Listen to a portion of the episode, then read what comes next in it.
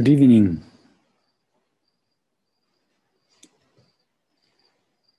Hmm.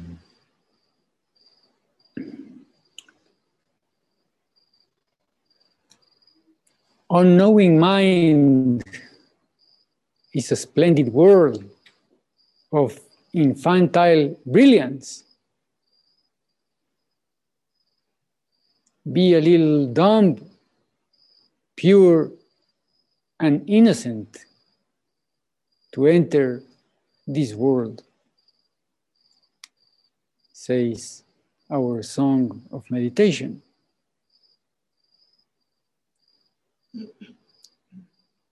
So, all these retreat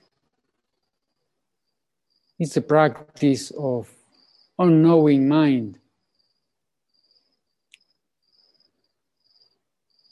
And not only sitting in silence or walking, but also serving each other, doing cleaning, cooking, sewing mats and cushions, or whatever you are doing as your practice, work as, as your work practice.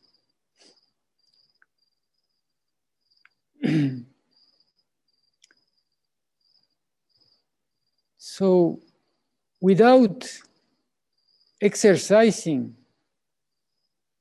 without mm, using our unknowing mind, simply the practice cannot be set in motion, cannot be developed, cannot go deep.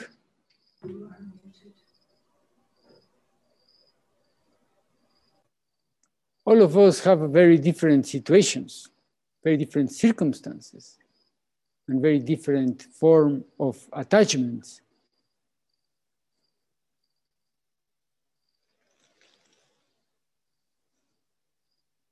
Suffering. And whatever it is,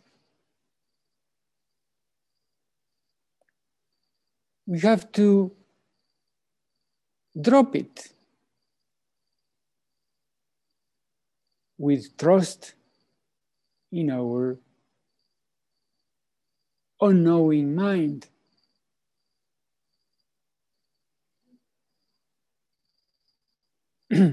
Even Dharma can be a distraction. Dharma, in the sense of uh, doctrine, learning, concepts, Buddhist concepts, I will relate a story of a master, Te Shan, who lived uh, in China uh, around the 700, 800 of our era. So after Huineng, Huineng was the sixth patriarch. So if you know the story of Huineng, he uh, knew, he got very, actually he got awakened hearing the fragment of the Heart Sutra. No, sorry, the Diamond Sutra.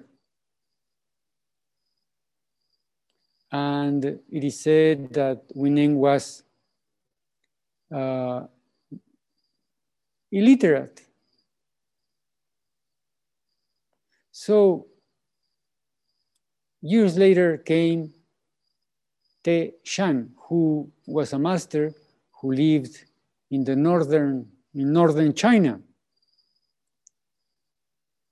And uh, very different the beginnings of this master because uh, kind of the opposite of Huineng because Te Shan was very much learned.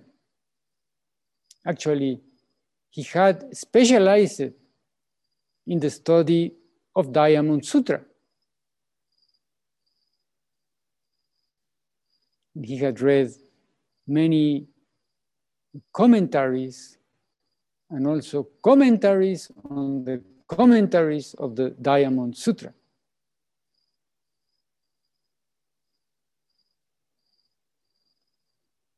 And at some point, uh, Te Shan learned that in the South, there was this movement, this practice called Chan, Zen, which claimed that upon seeing your nature, you would be enlightened.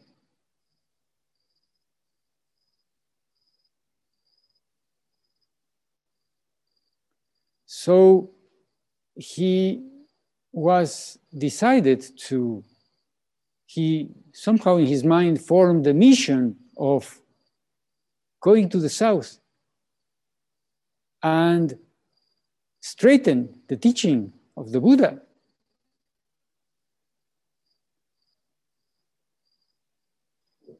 So he uh, arranged his things, his belongings, his uh, kind of backpack, and actually in his backpack he put a copy of, certainly a copy of Diamond uh, Sutra and some commentaries. So it was a heavy, uh, several books in his backpack. So anyway, he went uh, to this famous uh, monastery called uh, Lung Lung Tang, which means uh, Dragon's Pool, Lung Tang, and to see the master Chung Xin, who was a famous Zen master. So, uh, once he uh, arrived finally to close to where the um, this uh, temple or monastery was, kind of in the mountain, he started climbing and climbing.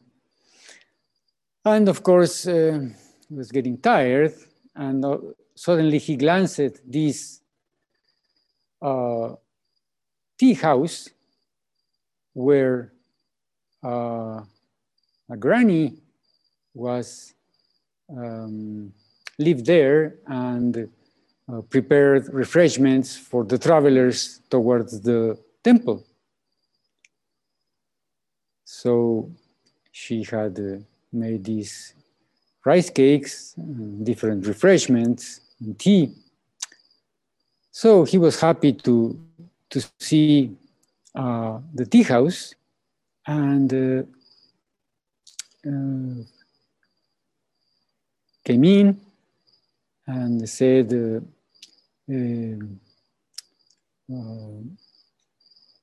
please, grandma, serve me some tea, some refreshment, because I come from a long way. And grandma would look at him uh, very carefully. And uh, know, he, he saw him, uh, this monk, and kind of was curious of, of him and he saw a bulky backpack, unusual for the traveling monks that used to visit the temple. So he went at him and uh, asked, uh, Venerable Sir, what do you have? Uh, sorry to ask you, but what do you have in your backpack? It looks, looks bulky. And uh, he turned to her and said, Oh, Grandma, uh, you wouldn't know. Uh, it's, uh, I carry books. Books? What kind of book? it's a copy of a, of a Diamond Sutra. Oh, I know, I know Diamond Sutra. so was surprised at the, this Te Shan. Do you really? Yes, yes, I, I'm familiar. I'm familiar with Diamond Sutra. Oh, good. And actually, I have a, a question for you regarding the Diamond Sutra. uh,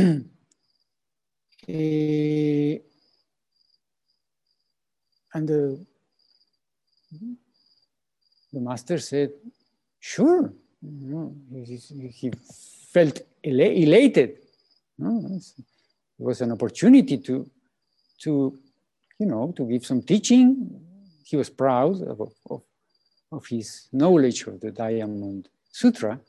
So yes, uh, ask me anything. You know, I, have, I have been studying for it, for it for years. And then the grandma said, okay, I will ask you, but uh, uh, I'll tell you this. If you answer my question, I will give the refreshments, the rice cake, the tea, for free.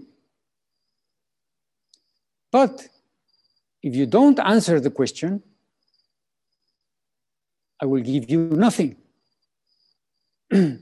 so the master was surprised with this quite peculiar grandma.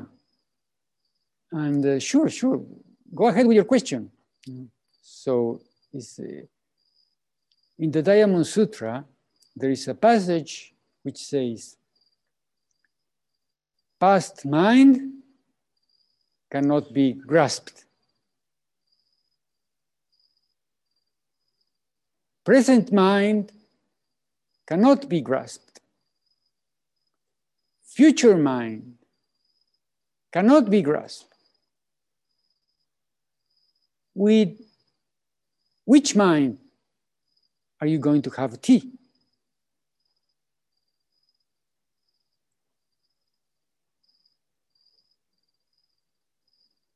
The master felt completely lost of words. He quickly tried to look in his memory, in his mind, through the commentaries that he had learned. He was completely stuck upon this request and particularly, it was extremely embarrassing that this grandma, the very had posed this question, and in the very first encounter in the south with somebody which was not even a Zen master, and he was completely speechless. So, so many things went through that, through his mind, that moment. Kind of a mental revolution. So he was very embarrassed, he took some water, and then finally, uh, uh, took direction from grandma to uh, see the master in this, uh, keep forgetting the, the name, uh, Lung Tang temple, the Dragon's Pool temple, to see the master Chong Xin.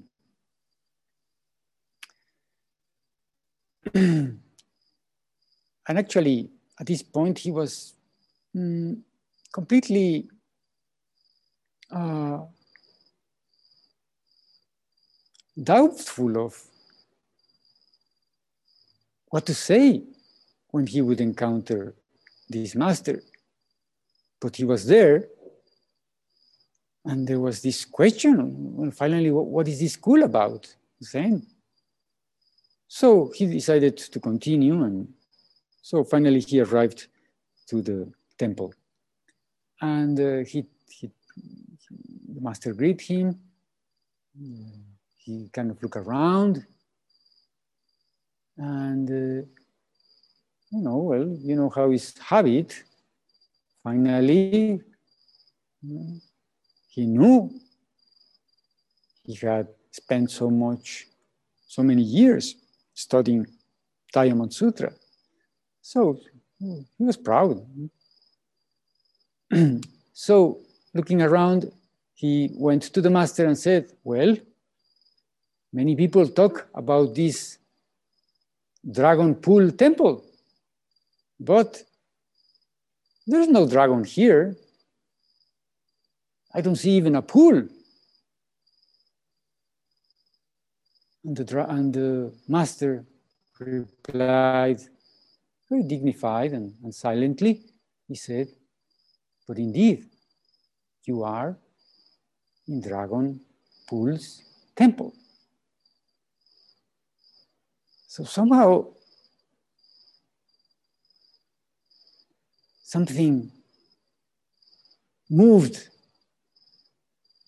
Another crack happened in the mind of this Shan. He, he couldn't explain really. So, but he decided to stay and, you know, see, see for himself first. So do some training with this master. So anyway, he learned medit meditation and he stayed some time, I don't know, maybe one year, two years, whatever. uh, and one evening, he was so immersive, so absorbed in meditation that he didn't even notice it, that it had got dark. So the master went out. He was sitting outside and, and told him, come on in. So kind of woke up from his samadhi and uh, he, he just commented, oh, it's so dark. So the master uh, lit a candle and approached it to Te Shan. And so he was about this gesture giving the candle to Te Shan, and then Te Shan was grabbing the candle, and the master suddenly blew the candle. And Te Shan's mind opened. Please do your utmost and uh, wake up that wonderful being, which is your unknowing mind, always present